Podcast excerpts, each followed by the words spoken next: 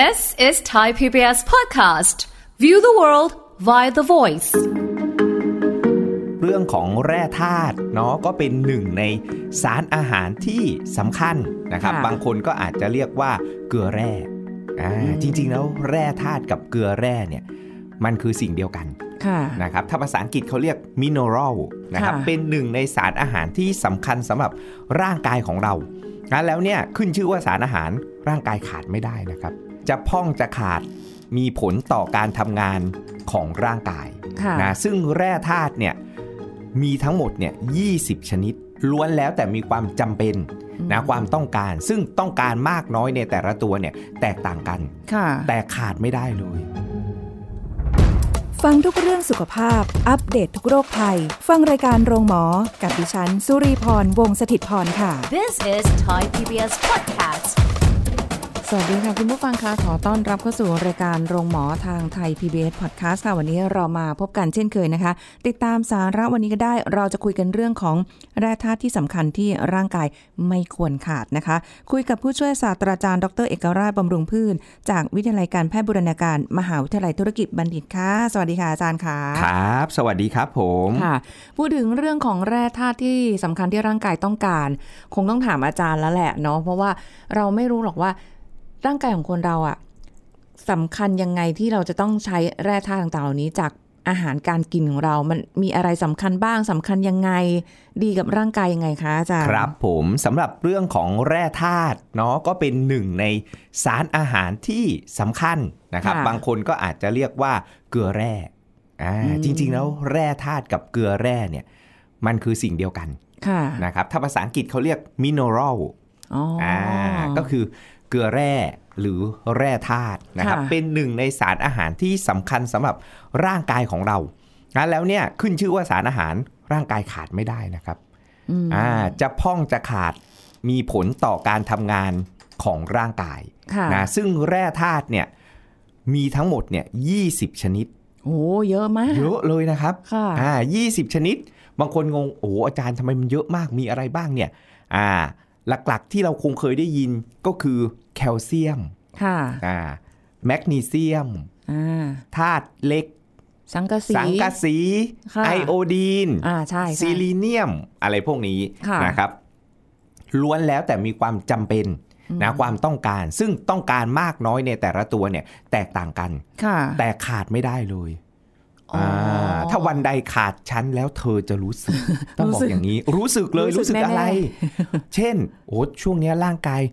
พองเหล็กขาดเหล็ก เธอค่ะรู้สึกรู้สึกอ่อนเพลียอืมเหนื่อยง่าย ใช่เลย ไม่มีเรี่ยวแรง กลางวันนั่งทำงานหาวอดวอดวอด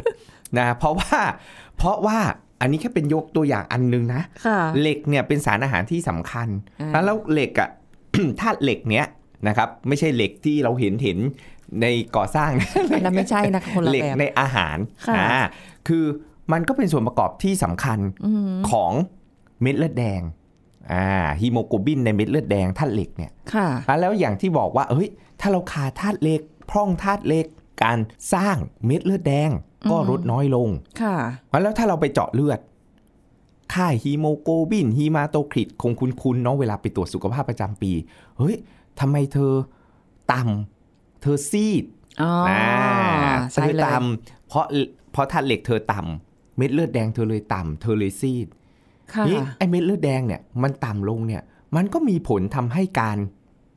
จับออกซิเจน เพราะหน้าที่ของเม็ดเลือดหลักๆ เลยเม็ดเลือดแดงในร่างกายคือขนส่งออกซิเจนไปให้กับเซลล์อะแล้วถ้าเหล็กต่ำเม็ดเลือดแดงต่ำการส่งออกซิเจน ให้กับเซลล์ต่างๆ ทั่วร่างกาย มันก็ลดน้อยลงค่ะร่างกายของเราเนี่ยเซลล์ในร่างกายของเราเนี่ยมันเอาออกซิเจนเข้าไปผลิตเป็นพลังงานค่ะงั้นแล้วถ้าเกิดเหล็กต่ำเม็ดเลือดแดงลด มีภาวะซีด การขนส่งออกซิเจนเข้าเซลล์น้อย ผลิตพลังงานลดลง เราก็เลยอ่อนเพลีย เราก็เลยเหนื่อยง่าย ไม่ค่อยมีเรี่ยวแรงไม่น่าอ่าแล้วก็ไม่สหาดวชื่นอดวอดวอดเพราะอะไรครับ เพราะร่างกายต้องการออกซิเจนเพิ่มขึ้นไง มันเป็นกลไกการเอ่อชดเชยของร่างกายค่ะนะครับที่แบบอุ้ยสองรูจมูก เอาออกซิเจนไม่พอก็ต้องหา หาวเข้าไปเพื่อเอาเพิ่มอยากเอาออออกกซิซิเจเจนนเยอะอ๋อๆแต่จริงๆแล้วเนี่ยก็ต้องไปดูต้นเหตุว่าคุณอ่อนเพลียคุณเหนื่อยง่ายเนี่ยคุณอาจจะพร่องเหล็กนะขาดเหล็กนะ อย่างเงี้ยอันนี้คือเป็นตัวอย่างหนึ่งเท่านั้นนะคือบางคนอาจจะบอกว่า เอ้ย ก็หาวหรืออะไรคืออาจจะเป็นเรื่องปกติ แต่จริงๆ มันอาจจะต้องดูระยะเวลาที่ผ่านมาด้วยว่า มันเป็นอย่างเงี้ยมาใช่ระยะเวลามันพอส่สงมผควลรแล้นะวว่าคุณแบบว่า เออ บางคนแบบว่าเอานอนดึก คุณก็หาวอะก็เป็นไปได้ใช่มันมีหลายปัจจัยนะ แต่ว่าการการขาดเหล็ก พร่องเหล็กออกซิเจน เข้าสู่ร่างกายน้อย มันก็สะท้อนกลับมาว่าเฮ้ยร่างกายมันอยากที่จะแบบต้องปกป้องตัวเอง โดยการชดเชย โดยการแบบเอาออกซิเจนเข้าไปเพิ่มมากขึ้นอืมอ่าเป็นเหมือน compensate ของร่างกายเพื่อจะให้แบบเฮ้ยออกซิเจนเข้ามาเยอะๆนะ จะได้ขนเอ่อเซลล์เอาไปใช้ได้เยอะค่ะอ่าแต่จริงๆแล้วเนี่ยมันคืออาจจะบ่งชี้ สะท้อนว่าคุณพร่องเหล็กก็ได้ คุณขาดเหล็กก็ได้ ก็ต้องสังเกตดูว่าเอ้ยคุณซีดไหมคุณอ่อนเพลียไหมคุณเหนื่อยง่ายไหมค่ะอ่า ก็เป็นวิธีการหนึ่งที่สังเกตว่าโอ้ยบางคนทำไมช่วงนี้ทูดูซีดๆแลบลิ้นปิ้นตาอ่าก็ดูซีดๆอันนั้นน่ะเป็นอาการทางคลินิกที่มันแบบมันสายไปแล้วไงมันเกิดแล้วไงมันซีอ่าดใช่อะใช่เพราะคุณขาดคุณพ่องไปแล้วค่ะอย่างเงี้ย แต่ถ้าเกิดคุณเจาะเลือดดู อ่า ตัวชี้วัดบางตัวที่ บ่งชี้ว่าคุณขาดแร่ธาตุนั้นๆไหมค่ะก็สามารถอ่านะแล้วอันนี้คือความสำคัญเลยนะ แล้วแค่ยกตัวอย่างเดียวอะนะหรือแม้กระทั่งแคลเซียมเอง อย่างเงี้ยค่ะครับคุณลีคิดดูคนขาดปุ๊บเฮ้ยกระดูกคุณก็อาจจะบางค่ะบางทียังไม่รู้ว่าขาดหรือเปล่าแต่รู้สึกว่าเราต้องเสริมแคลเซียมแล้วอ่าแต่มันก็เสริมมากไปบางอย่างมันก็ไม่ดีไง เพราะเราค่ะกลัวแบบว่าเฮ้ยเราขาด ฉันขาดไหมฉันขาดไหมซึ่งทุกค่ะวันเนี้ยมันมีวิธีการในการประเมินนะครับ ก่อนที่จะแบบเอ้ยเสริมเนี่ยพอคุยเรื่องของแร่ธาตุเนี่ยว่าโอ้มันมีความสำคัญทุกตัวเลยอ่าไม่ใช่เฉพาะแคลเซียมนะ แต่ต้องดูว่าคุณได้รับครบไหมล่ะ ถ้าคุณกินอาหารครบ พืชผักผลไม้ทั้งหลายแหล่ที่เป็นแหล่งของแร่ธาตุค่ะนะครับอ่าซึ่งมันมีอยู่ในอาหารซะส่วนใหญ่ซึ่งครบอาจารย์บอกเลยนะทุกวันนี้เป็นนักโภชนาการเองเนี่ยครนักบไหมกำหนดคะอาหารเองเนี่ย ยังบอกเลยว่าเฮ้ยเราอาจจะไม่ครบก็ได้ในบางวันอืม แล้วพอมันไม่ครบปุ๊บอะมันก็พร่องไปบางตัวแล้ว เพราะค่ะแร่ธาตุเหล่านี้มันเป็นส่วนประกอบเป็นจิ๊กซอว์ชิ้นสำคัญในการทำงานของเอนไซม์ต่าง ๆ ทั่วร่างกายของฮอร์โมนฮอร์โมนอ่าฮะอ่าเป็นส่วนประกอบของเอ่อเม็ดเลือดอย่างเงี้ยอย่างที่อาจารย์บอกกลายเป็นว่าเอ้ยเราสะสมสะสมสะสมคือกินไม่ครบไม่ครบไม่ครบกลายเป็นพร่อง หมายความว่าต้องมีเอ่อต้องกินทุกวันเหรอคะอาจารย์ถูกแร่ต้องธาตุครับ เอาให้ครบเลยนะอาจารย์บอกทุว่าวันเลยยี่สิบตัวเนี่ย แต่เออเราไม่มีทางรู้หรอก อาจารย์เลยอยากที่จะแบบแหมมีใครอนาคตเนาะน่าจะมีไอ้ระบบ AI อะค่ะหรือตรวจสอบคนดูทำแพลตฟอร์มที่ใส่เป็นนาฬิกาสมาร์ทวอชแบบสมัยเนี้ยอ่าฮะว่าคุณลีอะกินวันเนี้ยกินไปแล้ว20ตัวนะค่ะกดดูเลยอาจารย์ฟาดฉะอาหารเช้าไปแล้วมื้อเช้าไปแล้ว ตอนเนี้ย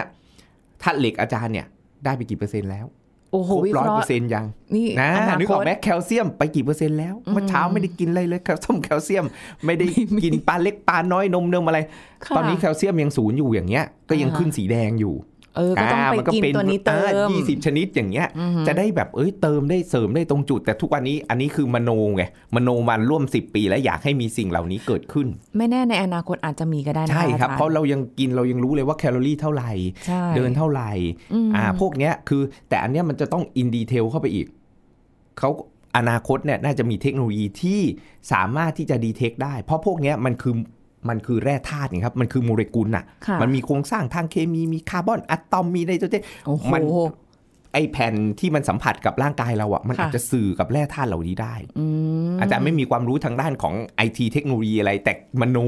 ค่ะมโนล้วนๆคิดว่านวัตกรรมในอนาคตเนี่ยมันอาจจะบอกเราได้ว่าวันเนี้ยเราพร่องอะไรเราขาดอะไร เพื่อเราจะ personalize ได้นะ ในสิ่งที่เราขาดวันเนี้ย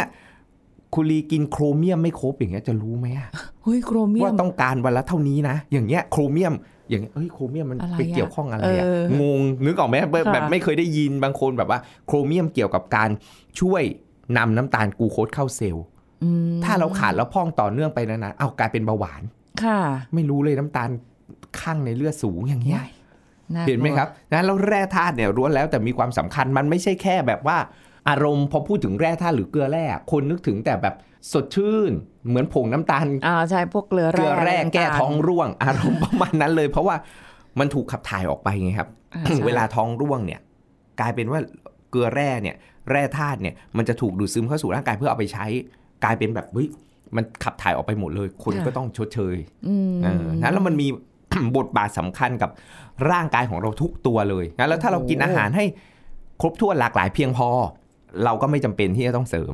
แต่เมื่อไรก็ตามที่เราพร่อง อาจารย์พูดเสมอเมื่อพร่องต้องเสริมค่ะเหมือนน้ำไม่เต็มแก้ว น้ำมันพร่องไปค่ะนะครึ่งแก้วอย่างเงี้ย หรือแบบเฮ้ยแค่สามในสี่ของแก้ว เราก็ต้องเสริมเข้าไปเหมือนศาสตร์ anti aging ที่เขามีภาวะที่เราเรียกว่าภาวะ suboptimal level ไง suboptimal level ก็คือพร่องสารอาหารบางตัวไปค่ะพร่องแร่ธาตุบางตัวไปอย่างเงี้ยอ่าฮะพร่องเล็กก็มีผลและ นะอืมบางคนอาจจะพร่องแคลเซียมอย่างเงี้ยความต้องค่ะการแคลเซียมเราเนี่ยต้องการวันละ 800 มิลลิกรัมต่อวันถึง 1,000 มิลลิกรัมต่อวัน แต่เรากินไม่ถึงอะไม่ถึงเลยอ่าบางคนอาจจะวันหนึ่งแค่แบบ 600ค่ะอันนี้ดีแล้วนะดีแต่นะจาก survey ของพี่ไทยเราเนี่ยกินวันหนึ่งแค่ประมาณแบบ 300 400 เต็มที่ ก็ถือว่าได้กินแล้วครึ่งหนึ่งแต่อะยังไม่ถึงนึกออกไหมว่าเราก็ต้องเสริมแต่มันก็ต้องเสริมแต่ละตัวมันมี detail เยอะว่าเอ้ยต้องเสริมอย่างไร แต่อาจารย์เน้นย้ำเสมอนะว่ากินจากอาหารก่อนให้เพียงพอ ฟังอาจารย์แล้วเนี่ยคือจริง ๆ อาจารย์เน้นย้ำบอกว่าอย่างที่เมื่อกี้อาจารย์พูดเลยว่าเน้นเรื่องอาหาร แต่พอประเมินปุ๊บเนี่ยให้คุณผู้ฟังประเมินตัวเองด้วยนะคะ ว่าวันหนึ่งเรากิน พืชผักอะไรต่างๆ เราเนี่ยมากน้อยแค่พอไหนไหมใช่ แต่ดูเลยว่าไม่พอใช่อาจารย์ก็รู้ตัวไม่ไงพออาจารย์ก็รู้ตัวเองไงว่าเฮ้ยบางอย่างเนี่ยไม่พอถ้าเป็นนักโภชนาการนักกำหนดอาหารเขาก็จะมีการประเมินค่ะเวลาไปหาเอ่อหมอหรือนักเอ่อนักโภชนาการอย่างเงี้ยครับอ่าตามโรงพยาบาลคลินิกทั้งหลายแหล่เนี่ยที่ต่างประเทศเขาจะมีเยอะแต่บ้านเราอะมันยังไม่มีไงอืมตามศูนย์เวลเนสตามอะไรพวกเนี้ยค่ก็จะเน้นแพทย์เป็นหลัก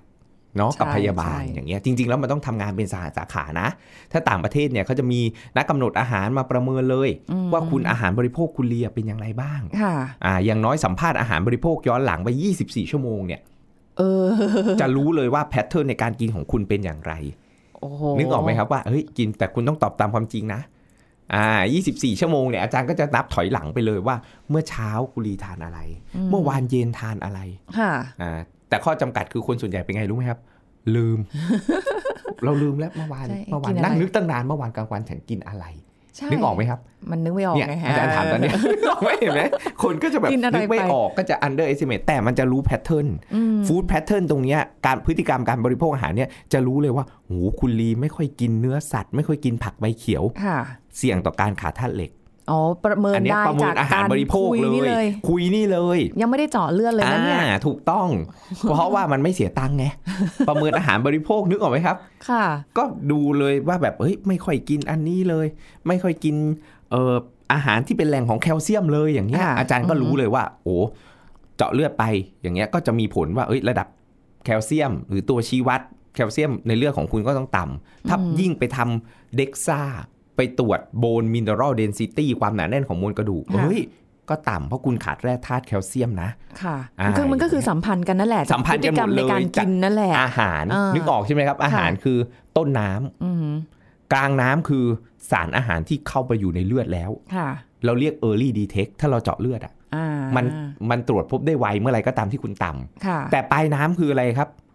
มันคืออักสิ่งที่แสดงออกมาทางคลินิกแล้วค่ะเช่นกระดูกคุณบางค่ะ อ่า หรืออุ้ยคุณซีด เพราะเม็ดเลือดแดงคุณต่ำคุณออกอาการและซีดค่ะอย่างเงี้ยอะแล้วคุณก็ต้องไปดูต้นน้ำไม่มันเสียตังค์น้อยสุดอะถ้าไม่เสียตังค์เลย ก็นั่งพูดคุยสัมภาษณ์กันค่ะนึกออกไหมครับว่าอ๋อคุณกินอาหารที่เป็นแหล่งของธาตุเหล็กมากน้อยแค่ไหนอืมประเมินปุ๊บโอ้โหคุณน้อยค่ะขาดแต่ถ้าเที่ยงตรงแม่นยำเจาะเลือดเลยโอ้อันนี้ชัดเจนเลยแต่เสียตังค์เออใช่อ่าบางทีเสียตังค์เยอะอย่างเงี้ยมอ่าแต่ถ้าปล่อยปล่อยให้สายไปแล้วคืออะไรครับ ซีดให้เห็นแล้วค่ะกระดูกคุณบางแล้วไม่ไหวแล้ว ถูกต้องแล้วคุณใครขาดเดินแร่ชนธาตุแล้ว นี่เตรียมหักแล้วเนี่ย ใช่คุณแบบมีอาการเป็นเบาหวานแล้ว คุณมีปัญหาต่างๆ แบบอาการแสดงทางคลินิกตามมาค่ะแล้วพอจะเห็นภาพใช่ไหมครับเวลาเราประเมินเนี่ยอืมอ่า ว่าเอ้ยแร่ธาตุในการทำงานของร่างกายเนี่ย มันจะเป็นมันจะเป็นแบบแต่ละขั้นแต่ละสเต็ป แต่เราก็ต้องประเมิน เพราะไม่งั้นเราไม่รู้ไงว่าเรากินพอหรือไม่พออมทุกวันนี้ ประเมินเบื้องต้นได้ว่าดูแล้วก็ไม่พอ แต่ก็ไม่รู้ว่าตัวไหนมันพร่องถูกถูกเพราะว่าต้องแต่ละคนก็จะมีเขาเรียกอะไรสัดส่วนความต้องการแร่ธาตุต่างๆ ต่างกันต่างกัน และใช่ไลฟ์สไตล์ต่างกัน อันนั้นคือค่ะปัจเจกบุคคลและเขาถึงต้อง personalize ไงครับทุกวันนี้ว่า เฮ้ย ความต้องการของแต่ละคนค่ะเท่าไหร่ แต่ คุณผู้ฟังสามารถที่จะไปดูความต้องการในแต่ละช่วงวัยได้ ตามข้อแนะนำของกระทรวงสาธารณสุขเขาจะมีข้อแนะนำปริมาณ แร่ธาตุในแต่ละวันในแต่ละตัว ว่าเราต้องการในแต่ละช่วงวัยเนี่ยค่ะนะตั้งแต่ได้วัยเด็กในวัยเอ่อผู้ใหญ่ผู้สูงอายุค่ะมีความต้องการแร่ธาตุต่างกันนะอ๋อโดย general ทั่วไปค่ะแล้วก็ค่อยมาดูอีกว่าเฮ้ยฉันต้องการเท่าไหร่ แล้วพฤติกรรมการบริโภคของฉัน เป็นอย่างไรอืมอ่าเพียงพอหรือเปล่าค่ะอันเนี้ยก็จะต้องประเมินดูอ่าก่อนที่เราจะต้องเสริมอะแล้วเราเน้นจากอาหารเป็นหลักก่อนค่ะที่ถ้าอาหารทนไม่พอค่ะเรากินไม่พอหรือพฤติกรรมมันไม่ได้ บางคนแบบอ้าวมื้อเช้างดเว้นไปอย่างเงี้ยอาจจะกินเฉพาะกลางวันกับเย็นค่ะเงี้ยแล้วคุณกินพอไหมล่ะ ไม่พอแล้วอ่าก็ให้กินเพียงสามพอมื้อไหมอย่างเงี้ยสมมุติว่าเอาง่ายๆ แคลเซียมของคุณไม่พออะค่ะคุณก็ต้องมีเสริม นี่พอเสริมปุ๊บมันก็ขึ้นอยู่กับรูปแบบและพอไม่พอปุ๊บอาจารย์บอกอะคุณไปกินจากอาหารก่อนนะอะคุณไปกินโยเกิร์ตก่อนนะ คุณไปกินนมถั่วเหลืองเสริมแคลเซียมนะค่ะอ่าหรือบางคนชอบนมอัลมงอัลมอนด์อะไรก็ว่าไปแต่ต้องมีเป็นแหล่งของแคลเซียม กินปลาเล็กปลาน้อยอะไรพวกเนี้ยครับคุณไปกินตรงนั้นก่อนค่ะนะให้มันให้มันเสริมเข้าไปให้เพียงพอนะถ้าเกิดว่าจากอาหารไม่พอคุณมาเป็นเม็ดเป็นอาหารเสริมพอเป็นเม็ดปุ๊บต้องพิจารณาด้วยนะ อย่างแคลเซียมอย่างเงี้ยครับถ้าเกิดกินเป็นเม็ดเนี่ย แคลเซียมไปเดียวๆ มันอาจจะทำให้เกิดตะกันของแคลเซียมที่ผนังหลอดเลือด หรือหินปูนของแคลเซียมที่หลอดเลือดค่ะกลายเป็นว่าเอาเสริมแร่ธาตุแต่กลายเป็นว่าเหมือนกับเป็นฆาตกรเงียบโดยไม่รู้ตัวอ๋อมันไม่ได้ไปที่กระดูกอะมันไปค่ะมันไปตกสะสมเป็นตะกรันของแคลเซียมอะเลือดที่หลอดเลือดเหมือนที่เวลาตรวจผู้สูงอายุหรือคนที่อายุแบบ 40 up ส่วนใหญ่ก็จะแนะนำให้ตรวจ calcium score ไม่รู้คุณลีเคยตรวจไหมยังไม่เคยอ่าเลยตรวจสุขภาพทั่วไปมักไม่ค่อยมี เราก็ต้อง request เอง อันนี้สำคัญนะครับ เพราะมันเป็นหินปูนที่ผนังหลอดเลือดค่ะอ่ามันก็ทำให้หลอดเลือดของเราเนี่ย ตีบตันแตกตายมาลายสิ้น โอ้ยอาจารย์พูดแล้วก็รู้สึกกลัวเลยอะแบบว่าเห็นไหมการตรวจสุขภาพใช่แบบกลายเป็นว่าเอ้ยเราก็ต้องตรวจอะเพราะเป็นค่ะอะไรมาก่อนนึกออกไหมมันไม่ได้แบบว่าทีเดียวแบบ ไปเลยทีเดียวจบเลยม้วนเดียวจบก็จบกันไป ไม่เป็นภาระกับลูกกับหลานค่ะอ่า ประกันอาวุโสโอเค มันก็ไม่โอเคนึกออกไหมไม่มีใครโอเคแน่ๆแหละใช่แต่ด้วยความที่อาจารย์บอกว่ามันด้วยความมันอยู่ในอาหารนั่นแหละอืมหาได้ไม่ยากแต่อันนี้ยังไม่ได้พูดถึงเรื่องของการไปเสริมไปซื้ออาอะไรอย่างนี้นะ อันนี้ยังครับผมยังไม่พูดถึงตรงนี้นะอืมอืมเออ เพราะว่ามีแร่ธาตุที่สำคัญโอ้ยี่สิบกว่าชนิดแล้วจะไป20ตามกว่ากินชนิดยังไงคะอาจารย์ ก็กินจากอาหารนี่แหละ โอ้โหอ่าได้ให้ทุหอลากงหลายนะให้เพียงพอค่ะ มันมีแร่ธาตุสำคัญสำคัญเยอะแยะมากมาย เอาอะไรก่อนดีคะอาจารย์ เอาธาตุเหล็กที่อาจารย์บอกไปเมื่อกี้โอ้ธาตุธาตุเหล็กเนี่ยทำหน้าที่ขนส่งออกซิเจนในให้กับเซลล์ฉะนั้นแล้วอ่าใช่ ถ้าขาดอ่อนเพลียหน่วยง่าย อืมเพราะออกซิเจนเข้าเซลล์น้อยผลิตพลังงานได้ไม่ดี ตรงมาตรงไป ใช่ นอกจากนี้เหล็กยังเป็นส่วนประกอบที่สำคัญในเอ่อผู้ระบบภูมิคุ้มกันอืมอ่าพวกการทำงานของภูมิคุ้มกันต่างค่ะ ๆ แล้วเนี่ยถ้าเราขาดเหล็กพ่องเหล็ก เราก็จะเจ็บป่วยง่ายนะครับ สมัยเด็กๆอะบางบ้านเนี่ยชอบจับลูกกอกปากใช้คำนี้ เพราะมันคาวน้ำมันตับปลาอ๋อเพราะเหล็กมันสะสมอยู่ที่ตับเยอะค่ะแต่เราจะไปกินน้ำมันตับคนก็ไม่ได้ถูกไหมครับเอาตับปลาอ่าพค่ะเราก็ต้องตับปลาไงอ่าเพราะเหล็กสะสมอยู่ที่ตับค่ะอ่าแล้วเขาก็ไปเอาตับปลามาอ๋อเหรออ่าเป็นน้ำมันตับปลาที่แบบขาวๆแล้วก็แบบค่ะโอ้โหน้ำมันตับปลา อันนี้เสริมภูมิคุ้มกัน คนละอย่างกับน้ำมันปลานะครับ มีหน้าตอนเด็กๆไม่ค่อยป่วยเลย ใช่ เพราะว่านี่น้ำมันตับปลานี่เองโดนจับน้ำมันตับปลากินเป็นแหล่งของธาตุเหล็กอ๋อแล้วเหล็กเนี่ยมันจะไปเป็นส่วนประกอบสำคัญในการค่ะที่จะสร้างสารในการกำจัดเชื้อโรคสิ่งแปลกปลอม กินตอนนี้ทันไหมคะ อายุปูนนี้ทานครับ แต่เรากินตับหมูตับไก่ก็ได้ อืมอ่าเขาอย่างที่เพลงเขาบอกตับหมูตับไก่อยากให้น้องกินตับอะตับตับตับตับนั่นแหละครับ จะช่วยในการเสริมธาตุเหล็กอืมแล้วทำให้เราเนี่ยแข็งแรงค่ะอ่าภูมิคุ้มกันเราดี หลักๆ ก็จะมีหน้าที่หลักๆ ประมาณนี้ เรื่องของการผลิตพลังงานเสริมภูมิคุ้มกันค่ะเนาะซึ่งเหล็กเนี่ยเราก็พบมากในพวกเนื้อสัตว์ใช่นะใช่เนื้อสัตว์ทั้งหลายแหล่ค่ะนะครับ แล้วก็ผักใบเขียวอืมอ่าก็จะเป็นแหล่งของธาตุเหล็กค่ะนะครับ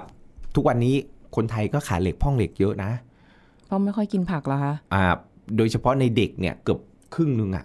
อืมเขาขาดเหล็กคือแบบโอ้บางคนกินตับทุกวันก็เบื่อ กินเนื้อค่ะสัตว์บางคนก็ไม่ไม่ค่อยชอบยิ่งกระแส plant-based มาค่ะนึกออกไหมคนก็แบบซีดโดยไม่รู้ตัวอย่างเงี้ยก็ค่ะมีนะครับ อันนี้คือธาตุเหล็ก อีกธาตุหนึ่งที่อ่าขาดกันเยอะในเด็กไทยคือไอโอดีนเฮ้ยยังมีอยู่อีกเหรอคะ ยังมีครับ ในเด็กดงเด็กดอยทั้งหลายแหล่อ๋ออ๋ออ๋อ นึกออกใช่ไหมครับความรู้สึกว่า เอ๊ะเขาก็รณรงค์ในการเสริมไอโอดีนมาโดยเสริมไอโอดโออยู่แล้วในเกลือถูกไหมครับอืมเกลือต้องมีไอโอดีนเป็นข้อค่ะกำหนดกฎหมาย แม้กระทั่งบะหมี่กึ่งสำเร็จรูป อันนั้นก็โซเดียมเปล่าคะไม่ครับยังมีไอโอดีนเลยเขาให้เติมนะ คุณลีลองดูหน้าซองสิอุ้ยไม่เขาได้ให้เติมไอโอดีนอ๋อเหรอคะเดี๋ยวจะไปดูใช่เพราะลองว่าไปไม่สัได้งเกตดูไม่กินเพราะเป็นนานแล้ข้อวบังคับ เพราะอะไรเพราะว่าเด็กชนบทเด็กดอยพูดง่าย ๆ ว่าที่มีเศษสถานะไม่ดีอะ ค่ะ คนยากจนอะอ่าอย่างน้อยเขาก็กินเกลือค่ะก็เสริมเข้าไปในเกลือสิอ๋อเขากินบะหมี่กึ่งสำเร็จรูปก็เสริมเข้าไปในบะหมี่กึ่งสำเร็จรูปสิ เพราะว่าถ้าคุณขาดปุ๊บอะเด็กน้อยอะเออที่เราชอบพูดกันอะโอ้ยอาจารย์มันจะได้โซเดียมเกี่เยยวกับอะเกินสมองไปหรือเปล่า ไม่ครับ คือเขาปริมาณที่ต้องการเนี่ยมันน้อยอืมปริมาณที่ต้องการของไอโอดีนเนี่ยมันน้อย คือกินนะ คุณต้องกินนะ โซเดียม คุณลีไม่กินไม่ได้นะ ก็ยังโซต้องเดียมคือแร่ธาตุที่จำเป็นโซเดียมแต่เรากินเกินจำเป็นไงอ๋อใช่ใช่เราอย่าไปกลัวแล้วกลายเป็นว่าเราไม่กินเลยไม่ได้โอ้โหนี่พยายามเลี่ยงเลยนะคะอาจารย์ทุกวันนี้ คนไทยเราทุกวันเนี้ยคือต้องการโซเดียมแล้วกินได้ไม่เกิน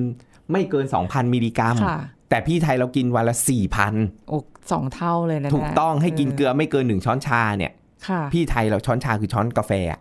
อะอ่าช้อนเล็กๆนั่นน่ะ พี่ไทยเรากิน 2 ช้อนเออแต่ไม่กินเกิน แต่ต้องกินนะขาดไม่ได้นะโซเดียมเนี่ยมีความจำเป็นมีความสำคัญแล้วคนแบบว่าเฮ้ยฉันไม่กินเลยอะไรอย่างเงี้ยจริงๆ แล้วโซเดียมมันแฝงอยู่ในอาหารอยู่แล้วแหละ เขาเลยให้ควบคุมเครื่องปรุงรสน้ำปรุงน้ำปลาเกลือซอสซีอิ๊วค่ะเพราะโซเดียมมันแฝงอยู่ในอาหารอยู่แล้วทุกชนิด เรากินข้าวยังมีโซเดียมเลย คุณลีกินขนมปังหนึ่งแผ่นเนี่ยมีโซเดียมขนมปังเนี่ยหนึ่งแผ่นเนี่ยมีโซเดียมประมาณ 100 มิลลิกรัมแล้ว อ๋ออ๋อใช่เคยเห็นในในฉลากที่ใช่ระบุครับมีถูกต้องบางบางอย่างยังงงอยู่ว่าทำไมมีโซเดียมอะมันมีโซเดียมอยู่ในอาหารตามธรรมชาติที่เรากินอยู่แล้วอ๋ออ่าฉะนั้นแล้วไอ้พวกเครื่องปรุงรสทั้งหลายแหละอาหารแปรรูปทั้งหลายแหล่เนี่ยค่ะ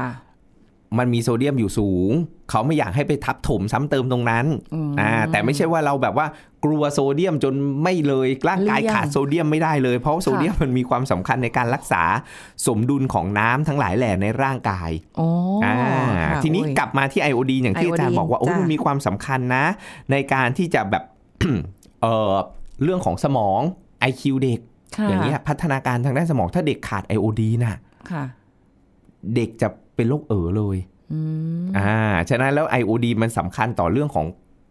ปัญญา ค่ะอ่าเขาเรียกเชาวน์ปัญญาด้วย IQ ด้วยนะครับอะแล้วเนี่ยหญิงตั้งครรภ์ส่วนใหญ่เนี่ย ทุกวันนี้เป็นก็ข้อกำหนดของกระทรวงเลยนะต้องก็คือเหล็กโฟเลตและไอโอดีนเขาเรียกค่ะ Triferdineไตรสามตัวเนี้ย พอมีมีคำว่าไตรปุ๊บไม่ค่อยดียังไงไม่รู้ ไตรแปลว่าสามไตรนะ ไม่ใช่สามไตแบบไอ้นี่นะมันเป็นเหมือนแบบไตรไตรกลีเซอไรด์อะไรอย่างเงี้ยอ่าแบบฟังดูแล้วแบบใช่ใช่ไม่ค่อยถูกต้องครับ มันอารมณ์แบบนั้นเลยอะอะ Triferdine คือ คือเป็นเป็นเอ่อเหมือนกับยาเม็ดแร่ธาตุอะ เป็นธาตุให้กับหญิงตั้งครรภ์ต้องเสริมเสริมเข้าไปถูกต้องเพราะไอโอดีนเนี่ยถ้าขาดปุ๊บคอพอกไทรอยด์ทำงานหนักเพราะเป็นส่วนประกอบของไทรอยด์ฮอร์โมนอืมไทรอยด์ฮอร์โมนก็เป็นมีส่วนในการสร้าง growth hormone ค่ะอะแล้วก็คุณขาดไอโอดีนไทรอยด์ฮอร์โมนคุณต่ำถ้าเด็กเล็กก็เจริญเติบโตไม่ดีค่ะถ้าเป็นผู้ใหญ่ก็การเผาผลาญไม่ดีค่ะไทรอยด์ต่ำหรือ hypothyroid อ้วน ฉุอุ๊ยบวมอุ๊ยเห็นไหม มันสัมพันธ์กันหมดเลย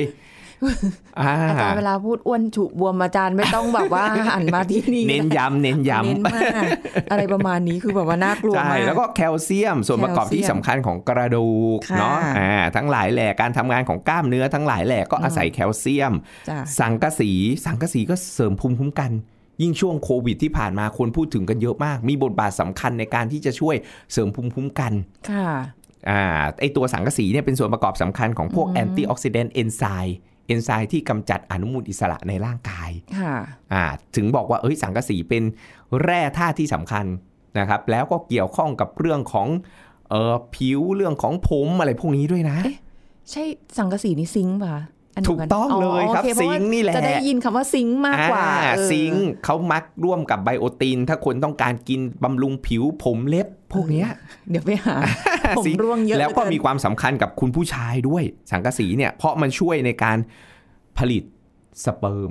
โอ้ช่วยในกระบวนการ s permatogenesis ค่ะทำให้คุณภาพของสเปิร์มดี เผื่อใครอยากมีลูกอืมถูกต้องแต่ไม่ใช่กินแล้วแบบโอ้โหให้มันร้อนรุ่มให้มันอยู่ไม่ได้ตะกายข้างฝาไม่ใช่แบบนั้นเดี๋ยวนะเดี๋ยวสังกะสีไม่ใช่ยาปลุกสมรรถภาพทางเพศใส่อะไรต้องพูดย่างนี้ใส่อะไรลงไป มันมันแค่ช่วยในการแบบอะทำให้คุณภาพ สเปิร์มดีอ๋อออะไรอย่างเงี้ยอ่าเรื่องของฮอร์โมนเทสโทสเตอโรนฮอร์โมนเพศชายดีเออเออสังกะสีนะสังกะสีซีลีเนียมก็เป็น antioxidant enzyme ทำหน้าที่เป็น antioxidant เหมือนกันอย่างเงี้ยคนไม่ค่อยแบบเคยได้ยินหรือแม้กระทั่งแมกนีเซียมอีกแมกนีเซียมแร่ธาตุอีกหนึ่งที่สำคัญอืมแมกนีเซียมเนี่ยเกี่ยวข้องกับกระดูกแล้วเนี่ยยังเกี่ยวข้องกับเรื่องของไมเกรนอ๋อเหรอคะบรรเทาอาการปวดไมเกรนเรื่องการทำงานของระบบประสาทและสมองไปจนถึงควบคุมระดับน้ำตาลในเลือดค่ะ ช่วยส่งเสริมสุขภาพหัวใจและหลอดเลือดแมกนีเซียมเนี่ยแต่ละตัวไม่ธรรมดาเลยอะทำให้ผ่อนคลายด้วย จริงจริงอ่า เห็นไหมแต่แล้วคนบางคนแบบเฮ้ยฉันไม่รู้เลยๆค่ะอ่าว่าแบบเฮ้ยแร่ธาตุมันมีเยอะแยะ มันไม่ใช่แค่แบบมีไม่กี่ตัวนะครับที่เคยได้ยินแคลเซียมเหล็กอะไรเท่านั้น อีกหนึ่งตัวที่สำคัญมากค่ะ คือโพแทสเซียมอืมมีบทบาทที่สำคัญมาก เพราะค่ะมันช่วยในการควบคุมความดันโลหิตในร่างกายค่ะ โพแทสเซียมเนี่ยจะช่วยควบคุมความดันโลหิตนะโดยเฉพาะคนที่ความดันสูงอย่างเงี้ยโพแทสเซียมก็จะไปช่วยลดความดันได้ค่ะอ่าพบมากในพวกผลไม้นะพวกส้มพวกกล้วยนะครับพวกนี้ก็จะมีเอ่อโพแทสเซียมอยู่สูงนะครับก็จะ ช่วยปรับสมดุลความดันโลหิตในร่างกายค่ะนะครับอ่าแถมให้อีกหนึ่งตัวเอามาเนื่องจากเวลาเรามีจำกัดไล่ 20 ตัวไม่ครบจบแน่นอนนะต้องไป 3 ทิวาราตรีกาลก็คือ โครเมียมที่อาจารย์บอกไปค่ะโครเมียมนี่อ๋อมีบทบาทสำคัญค่ะนะในการที่จะช่วยนำน้ำตาลจากเลือดเนี่ยเข้าไปสู่เซลล์นะแล้วมันก็จะช่วยในการควบคุมระดับน้ำตาลในเลือด ค่ะนะก็ช่วยในการทำงานของฮอร์โมนอินซูลินค่ะพวกนี้อะแล้วเราจะเห็นว่า แร่ธาตุเยอะแยะมากมายเนี่ยมันมีความสำคัญกับสุขภาพร่างกายของเราโดยรวมทั้งทุกระบบค่ะของใช่ร่างกาย ถ้าเราขาดเราพร่องตัวใดตัวหนึ่ง มันก็ส่งผลต่อสมดุลของร่างกายที่ผิดปกติเปลี่ยนแปลงไป แล้วก็อาจจะทำให้เกิดพยาธิสภาพทำให้เกิดโรคต่างๆ ตามมาได้ค่ะหรืออาการต่างๆ ตามมาได้ที่ทำให้เราเนี่ยไม่ได้เอ่อสุขภาพดีอ่าอย่างสมบูรณ์เต็มที่ค่ะอะแล้วก็เป็นหนึ่งสิ่งที่สำคัญอืม เพราะว่าในในอาหารบางอย่างมีหลายแร่ธาตุอยู่ในนี้ด้วยนะ ถูกต้องครับคือผมแบบว่าคือไม่ต้องกินไปกินแค่อย่างแยกเดียวเนี่ย จริง ๆ แล้วเนี่ยผักผลไม้ทั้งหลายแหล่ไปจนถึงพวกเนื้อสัตว์ค่ะนะครับอ่าจากปลาจากไข่พวกนี้มีแร่ธาตุต่างๆเนี่ยอยู่เยอะ แต่ที่สำคัญคือเราต้องกินให้หลากหลายแล้วก็เพียงพอ ค่ะอะมามือถัดไปจัดเลยค่ะ คุณผู้ฟัง แร่ธาตุเราจะได้อย่างเต็มที่ เพราะว่าร่างกายของเราไม่ควรขาดไม่ควรพร่องไปเลยนะคะอะครับจากอาหารที่ผมเรากินขอบคุณอาจารย์เอกราชค่ะที่มาร่วมพูดคุยในวันนี้ค่ะ ขอบคุณค่ะอาจารย์สวัสดีค่ะ สวัสดีครับ หมดเวลาแล้วค่ะ คุณผู้ฟังพบกันใหม่ครั้งหน้ากับรายการโรงหมอทางไทย PBS Podcast นะคะ วันนี้ลาไปก่อนค่ะ สวัสดีค่ะ This is Thai PBS Podcast. ยาที่กินเข้าไปนอกจากใช้รักษาและป้องกันโรคหรืออาการต่างๆ โดยตรง ยังมีผลอะไรกับร่างกายบ้าง รองศาสตราจารย์เภสัชกรธนรัตน์สวนเสน่ห์จากคณะเภสัชศาสตร์ มหาวิทยาลัยมหิดลมาเล่าให้ฟังครับ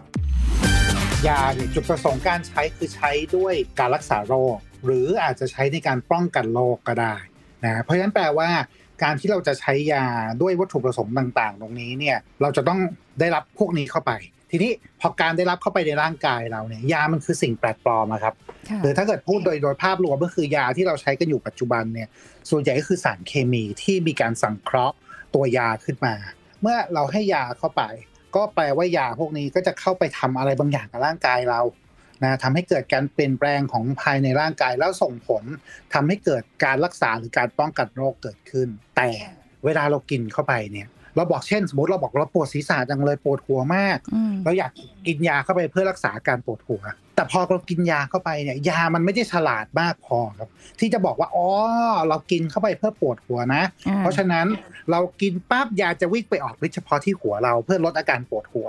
แต่พอเรากินเข้าไปคือยามันออกฤทธิ์ได้ทั่วร่างกายเลยครับ ถ้าเกิดเป้าหมายของการเอาฤทธิ์ของยา มันสมมติอย่างยาแก้ปวดหัวที่เราใช้กันบ่อยๆเนี่ย เราเรากินปั๊บมันไปออกฤทธิ์ที่ศีรษะที่หัวทำให้เรามีอาการปวดลดลง แต่มันก็ไปออกฤทธิ์ที่กระเพาะ ไปออกฤทธิ์ที่ไตค่ะไปออกฤทธิ์ที่ตับ แล้วก็ทำให้เกิดสิ่งที่เกิดการเปลี่ยนแปลงเช่นเดียวกัน ซึ่งไอสิ่งที่เกิดการเปลี่ยนแปลงตรงตำแหน่งอื่น ๆ ที่ไม่ใช่เป้าหมายของการใช้ยาของเราในในขณะนั้นเนี่ยค่ะมันก็คือผลข้างเคียงหรือพิษจากยาที่เกิดขึ้นนั่นเองค่ะทีนี้เวลาเกิดอันตรายขึ้นเนี่ยมันก็แล้วแต่คน คือบางคนเนี่ยไวมากอืมกินเม็ดเดียวก็ก็คือเกิดได้ บางคนไม่ไหวหรือความใช้ว่าช้าหน่อย ถ้าเกิดเป็นเป็นกรณีแรกคือเรามีเรามีสาเหตุ ที่มันมันพาราช่วยได้จริง เช่นเราปวดศีรษะจริงเรามีไข้จริงอืมอ่า อันนี้ก็ตรงไปตรงมา กินแล้วเราก็ได้ประโยชน์ค่ะแต่ถ้าเกิดว่าเราไม่ได้มีอะเช่นสมมติผมขออนุญาตยกตัวอย่างนะเช่น สมมติเราเราปวดท้องจากท้องเสีย คือปวดท้องจากท้องเสียเนี่ยพาราช่วยไม่ค่อยดี เราจะมียาแก้ปวดท้องตัวอื่นที่ดีกว่าอย่างเงี้ยครับแต่การรับประทานเข้าไปมันมันก็อาจจะช่วยได้บ้างเล็กน้อย แต่มันต้องถามว่ามันคุ้มไหมอืมกับอาการข้างเคียง ที่อาจจะเกิดขึ้น เช่น ในคนไข้บางรายที่รับประทานพาราแบบต่อเนื่อง หรือใช้แบบเป็นประจำตลอดเนี่ยก็อาจจะทำให้เกิดการอักเสบของตับ ถ้ารับประทานยาต้านเกล็ดเลือดที่ชื่อว่าวาฟรินอยู่ ก็อาจจะทำให้การทำงานของยาวาฟรินเยอะขึ้นค่ะเพิ่มความเสี่ยงของการเกิดเลือดออกในร่างกายเยอะขึ้นได้ อยากให้ท่านผู้ฟังเห็นภาพว่า เวลาที่เราเราใช้ยาโดยที่ไม่ได้มีข้อบ่งใช้จริง ๆ เนี่ย มันมีอันตรายมากกว่าประโยชน์ที่จะเกิดขึ้นได้ This is Thai PBS Podcast ติดตามรายการทางเว็บไซต์และแอปพลิเคชันของไทย PBS Podcast Spotify SoundCloud Google Podcast Apple Podcast และ YouTube Channel Thai PBS Podcast Thai PBS podcast. View the world via the voice.